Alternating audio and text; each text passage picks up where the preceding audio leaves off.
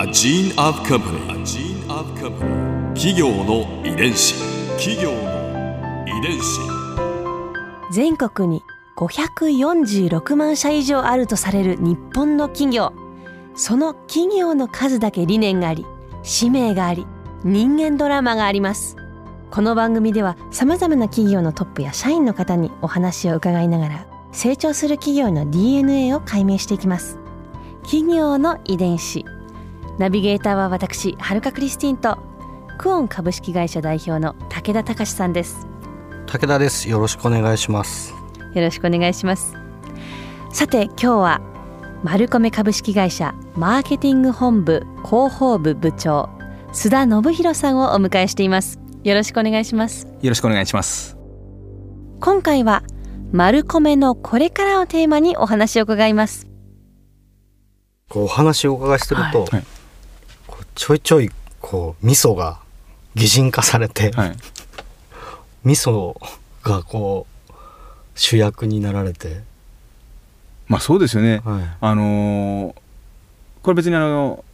私たちの謙虚な姿勢とかそういうことを抜きにして、はい。えー味噌ってやっぱり発酵食品であって、うん。えー微生物の力で作り出されるものなんですだからあの見ていただいた、うん。あのお味噌たちっていうのは何ヶ月も熟成させるんですが、あーその間私たち人間っていうのはあの何もなすすべなくただ、うん。あのまあ見守りはするんですけど管理はするんですけど、あとはもう微生物の力で作っていただくしかないんです。はだから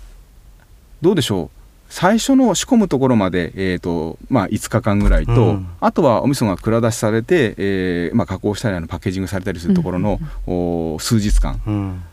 が人間があのタッチするんですけどその熟成してる間っていうのは実は私たちはもう見守るだけなんですよね、んはい、私たちが作ってるっていうのはちょっとおこがましい言い方かもしれないですね。ああでもそれがその思いがね言葉となって出てくるんですね。企業の遺伝子。いくらでももっともっと聞きたい気もしますけれども、こうやってまあ食育についてこうレクチャーをされたり、はい。商品開発。こういう活動をされてると根本にはどんな思いがあるんですか？はい、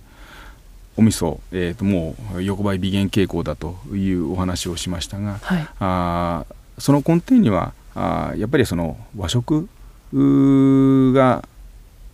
どんどんどんどん、あの減っていってしまってるんじゃないか。でえーもともとその和食まああの詳しく説明してくださいって言われると私もちょっと困っちゃうんですけど、うんうん。でもあのそんなに難しくないと思います。私たちあの日本人の体を作ってきたのはこの和食というスタイル。で、えー、農林水産省のガイドブックとか見ると一汁三菜、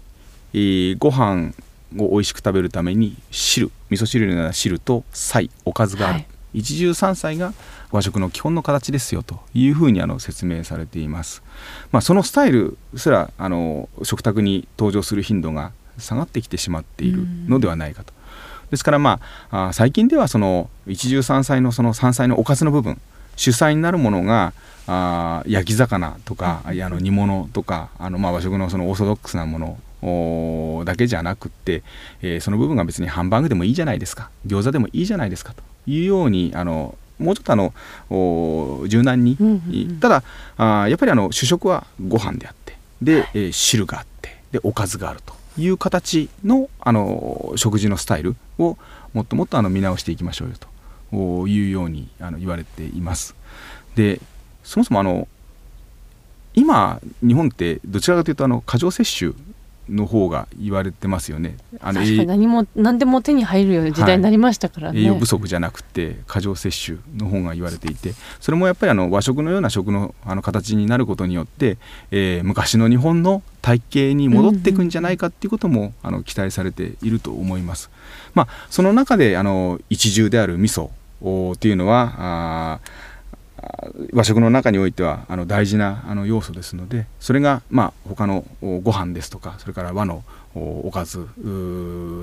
他のおかずですね。あのそれらと一緒にもっともっと見直していただいてえー食卓にあの頻度よくう上がっていただくといいなだから小学校行って出前授業をした時に最後に私が伝えるメッセージっていうのはあーみんなよくあのお父さんお母さんにあの今日晩ご飯何食べたいって聞かれるよねっていうふうに小学生に、うん。あの投げかけます。で聞かれたらあの今晩からこう答えてくださいっていうふうに言ってます。和食。とお父さんお母さんにえーご飯とお味噌汁とおかずっていう食事の形にしていただいて、えーそういうあの和食のスタイルのまあお食事があの出るようになると思うからぜひあの何食べたいって聞かれたら和食って答えてねっていうふうに小学生には言っています。へえなるほど。丸米さんのこう企業理念としてもやっぱりそういう部分ってあるんですか？はい、あのー私どもの企業理念っていうのはあー日本古来の発酵技術を通じて生活者の健やかな暮らしに貢献するというのが、あの企業理念です。まあ、あの発酵技術、あのー微生物があの作り出してくれるあの私たち体にいいもの、あのこれをあの今のあのその時々のあの生活者のニーズに合わせてですね、えー皆さんが健やかでいられるようなそういう商品を開発して、えーご提供していきたいというのがあの私たちの会社の考え方です。まさにねそのための、まあ、食育の活動だったりとかお味噌を手軽にどういうふうに取ってもらえるかっていういろんな商品につながっていたりするわけですね。思いのほか深い世界でしたね本当ですね。企業の遺伝子。100年後マルコメ株式会社にどんな会社になってほしいと思いますか？またはどんな会社になっていると思いますか、はい、あのまあ当社がというよりはあの日本の食卓が逆にね、うん。えー100年経っても1970年代に戻って和食回帰が進んでいるといいなというふうに思っています。うーん。でどういうことかっていうとあの、まあ、小学校に出前授業に行って、えー真っ先に私聞く質問があるんです。今日朝ごはんにお味噌汁飲んできたお友達っていうふうに聞くんです。はい。だいたい今2割ぐらいですね。手が上がるのが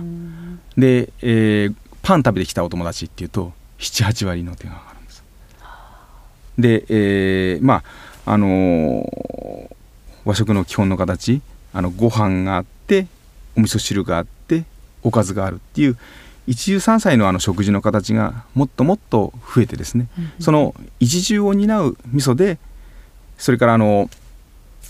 おかずになるようなあの発酵食品あのこういったものをお作り続けている会社であるといいなというふうに思っています。それだけ世の中の人は健康を意識してはい、ずっと発酵食品を取り続けそうですね。いろんな形でこう和食というものに根付いていく100年後であってほしいってことですか、はい、またあのー逆戻りするぐらいにですね、あのもっともっとあの日本の食卓にあの和食という形が増えていくといいなというふうに思っています。ここで春風ビューポイント今回須田さんのお話の中で私が印象に残ったのは麹を使っていろいろな展開をしていることです。ちなみにですね私はつい最近ですが甘酒デビューをしました。世の中が甘酒ブームだということを聞きつけしかも冷たい甘酒が最近、まあ、スーパーなんかに行ってもよく見かけるようになりましたが売っているので飲んでみたらあ意外と飲みやすいし冷たい甘酒も案外悪くないなと。しかもまあ飲む点滴なんていうふうに甘酒言われてますけどね。私も飲んだ直後すごくなんか元気になるんですよね。パワーがチャージされるというか。調子が良くなるなと。まあ個人的な意見ではありますけどそういうふうに感じていて。まあこれが発酵の力麹の力なのかもしれないなと。感じています。発酵食品これからも、まあ、甘酒に限らずですけどいろいろ取っていきたいなと思いました。企業の遺伝子。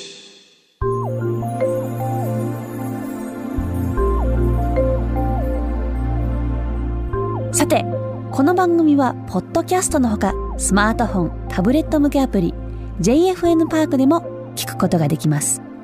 お使いのアプリストアからダウンロードして企業の遺伝子のページにアクセスしてみてください。それでは来週もお会いしましょう。企業の遺伝子。ナビゲーターは私はるかクリスティンとクオン株式会社代表の武田隆でした。